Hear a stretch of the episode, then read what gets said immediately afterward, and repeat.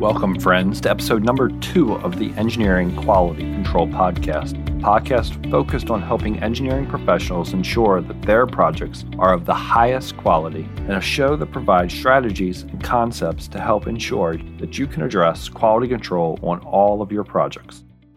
I am your host, Brian Wagner, a licensed professional engineer, and in this episode of the Quality Control Podcast, I want to begin talking to you about the five part framework of quality control and discuss the first concept, the first portion of this framework, also known as gather. So let's jump right in.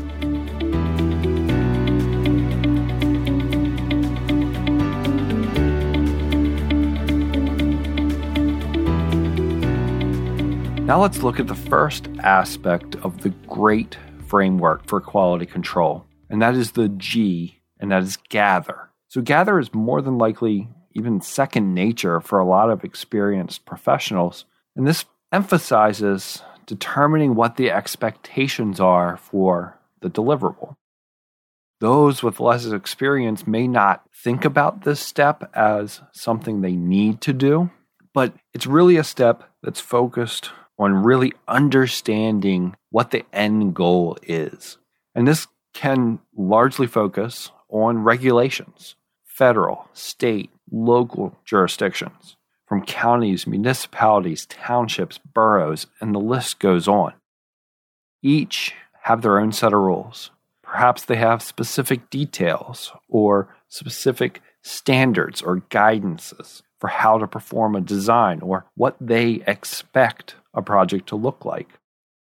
A lot of it's outlined in, say, zoning code. Other jurisdictions don't have zoning code you have this wide range of hundreds of thousands of jurisdictions across the United States and across the world with different interpretations of rules, different interpretations of code. And this may apply to different phases, and it may apply to different projects that may cross jurisdictional boundaries and other things like that. But you really got to know what the rules are from a jurisdictional and a regulation point of view, because if you review them to say, a standard for a certain jurisdiction that you do a lot of work in, but this jurisdiction may have more rules or more expectations.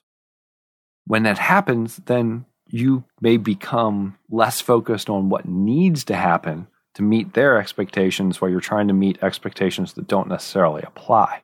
And really understanding that out of the gate is extremely important.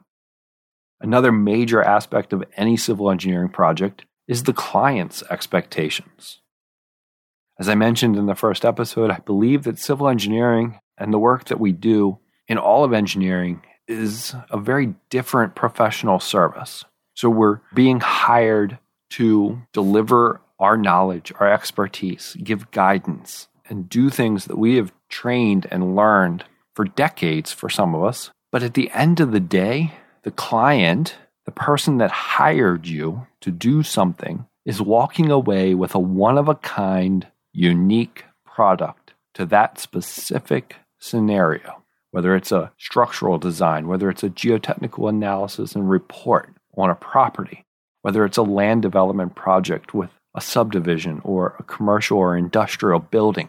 That is a one of a kind product that they're essentially buying from you and their expectations can range from timeframes, costs, and their specific desires. I was in a meeting actually earlier today, and we were talking about a land development project. And the way I look at land development projects and a lot of the engineering projects that I've worked on throughout my entire career is that it is their product. We are involved in that product and that job, that project for only a limited amount of time. In the case of the meeting today that I was in, it's an industrial building. I'm going to spend probably two years working on it in the development process. There's another maybe two years of construction. And after that, we're done. I'm done. Yeah, I'm going to drive by it. I'm going to see it. I see other project sites all the time that I've worked on over the years. But that client has to deal with whatever we ultimately proposed. And if it's not what they want it, it's not what they expect it, then you've done a disservice and you haven't met their expectations.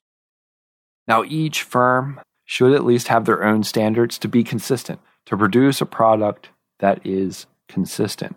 especially when you get across multiple disciplines, multiple organizational structures, affirm standards because you want to be able to produce the same product repeatedly.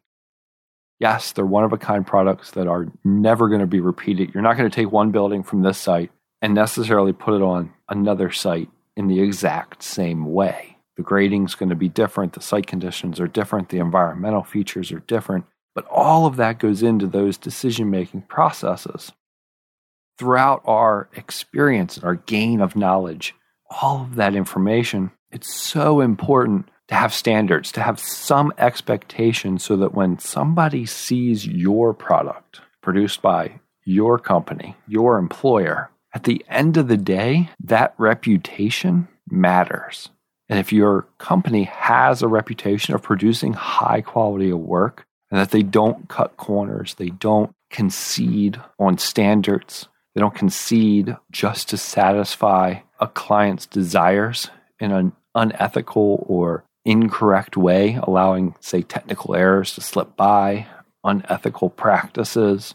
But those standards that you fall back to will set that bar. Sets the bar for the new employees, it sets your bar for your experienced employees. And some client preferences certainly may supersede some standards, say a title block or the fonts and the symbols that they use on it or that they expect to be on the plans it's important to think about those things and where you kind of have to interlace the client's expectations, the design team's expectations, along with your firm's expectations.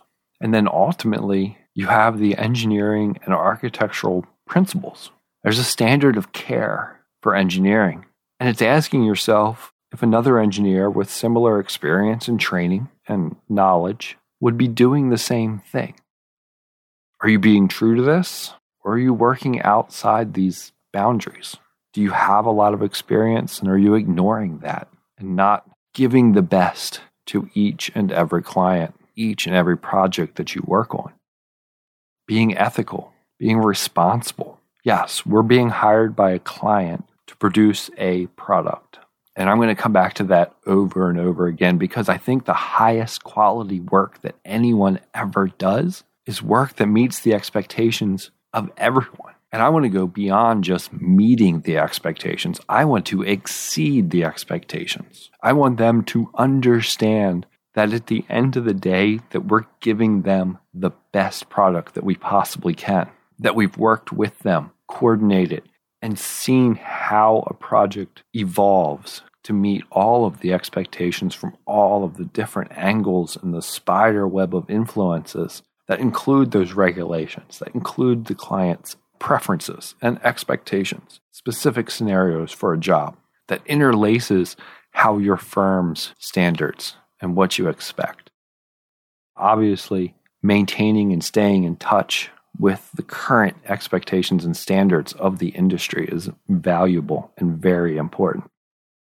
Listening to podcasts, staying up to date, and getting these other ideas gather is specific to a project, specific to a jurisdiction, but it's so much more than that. It's about paying attention, staying current, and being able to wrap your head around a project so that you can, in fact, exceed the expectations for your client, exceed the expectations for your design team, and do it in a manner and in a way that makes everybody look good.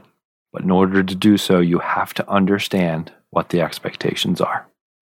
So, on your next project, I would strongly encourage you, even if you do this subconsciously, take a moment, slow down, tap the brakes, and make sure that you understand the expectations across the board of what that project is in a gathering process, in a gathering of knowledge and a basis of information so that you can do the best quality control review and produce that best product.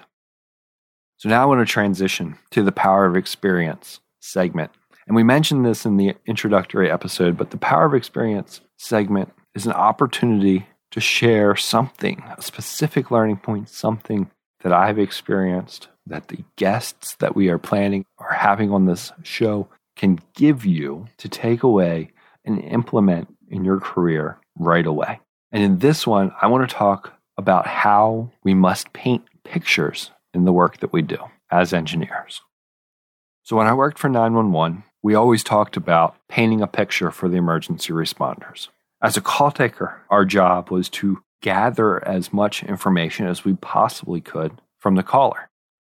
We would then relay that information to the emergency responders via a radio. So the idea is that when the police officer or the firefighter or the ambulance arrives on the scene, they're walking into a circumstance and an environment that they at least have some awareness that the fire department is going there for a fire or are they going there for a gas leak? And if they're going there for a fire, is anyone injured? Are they going to get there and have people rolling out of the house or are there people trapped? If it's a medical call, are you going for laceration like an injured person? Or are you going because someone is in cardiac arrest? For police, are there weapons involved? Is it a robbery in progress? Or is it a noise complaint? Or a destruction of property complaint? Or is it an abduction in process? All of that information is gathered by a call taker and relayed by other dispatchers to those emergency responders. The job is to paint a picture in their mind. Those one of a kind, unique products that we create as engineers have to do the same thing that that call taker does for that emergency responder. A professional, and I'm not saying necessarily the lay public, but when somebody picks up a set of plans that's familiar with that discipline, they should be able to understand the overarching goals of that project. They should be able to understand from that executive summary or the opening narrative of a report what the goal is of this report. It shouldn't be cryptic and inconcise. It should be, oh, okay, this is a geotechnical report that analyzed XYZ. This is a subdivision plan that has 150 lots and has this much acreage. It really needs to paint a picture. It's a stormwater report that explains how we're addressing stormwater for our site. It's a wetland or an environmental report that describes what environmental features are on the site. It needs to paint a picture to those that are going to use that product, that deliverable. I was checking a project a couple weeks ago and it was a drainage problem. And it showed a couple new inlets, showed a little bit of paving, showed some storm drain pipe, and that was it. It didn't tell you how deep the, the inlets were, it didn't give you a profile of the pipe. It didn't have on it like a paving section, like were we replacing paving? Were we milling and overlaying? There was no direction provided to the contractor the lay a client that was just like, I need to fix this drainage problem on my commercial site, he was all about it. He was like, that's probably the best thing. He just spent $5,000 for this plan. But as soon as he would have sent that original plan to a contractor, we would have looked like fools because there was no directive. They would have had to make so many assumptions. As the engineer that was reviewing the plans, I didn't even understand what the goals of the project were when I first looked at it. Having clarity looking at it from that outside point of view and making sure that the work that we're doing paints pictures in the mind of the user is ultimately the goal that I have everything I work on.